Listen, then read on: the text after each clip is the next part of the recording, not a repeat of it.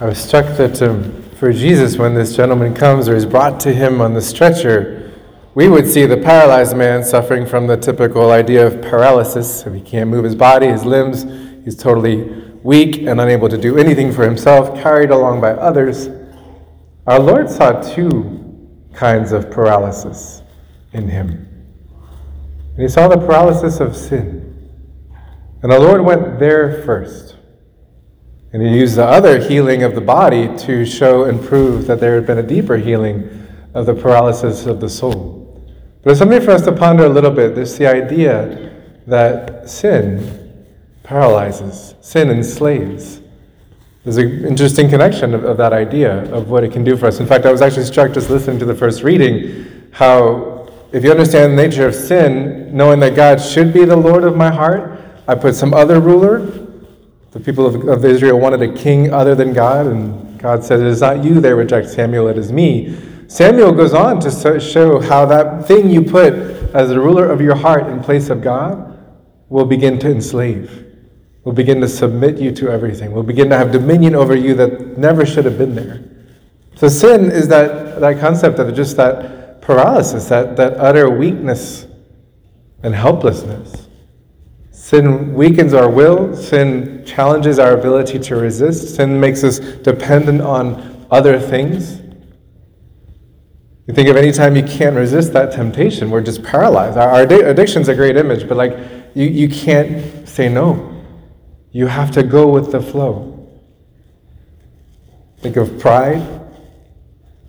I have to have the last word, I have to have control, I give in to my anxiety, my doubts. My way of seeing things, I cannot submit to God's way of seeing things. Greed, jealousy, how my jealousy just takes control of my heart and I can't resist. My envy, my gluttony, my lust, my all these things that just kind of overwhelm the will, and the will cannot resist. Sin has paralyzed it. Thinking we were getting something great, right? We want some other king, we want a king to be like everyone else. We think that's going to make us great.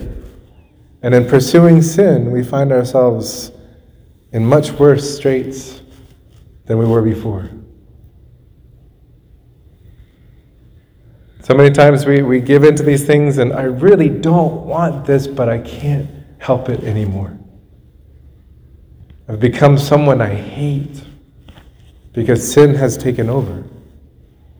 Even just like vanity, right? The sin of vanity, like I always have to be carried by others and their opinions of me. I can't stand on my own. Sin has paralyzed me. So our Lord is very aware of the deadliness of this struggle, this reality, this enemy of the soul, this paralysis of the soul. And for him it's worse than any human illness that could afflict us. Yesterday we talked about leprosy similarly. Sin is worse. And our Lord goes after that first. May we have the courage to do the same, to not get so caught up on external things that we miss the internal healing that is needed, perhaps the healing that our Lord is trying to bring about through things that are happening on the outside. We simply have to be open and docile to the healing that He wants to do within us, and perhaps through us, the healing He may want to bring to those around us. Amen? Amen. Jesus, Mary, and Joseph, pray for us.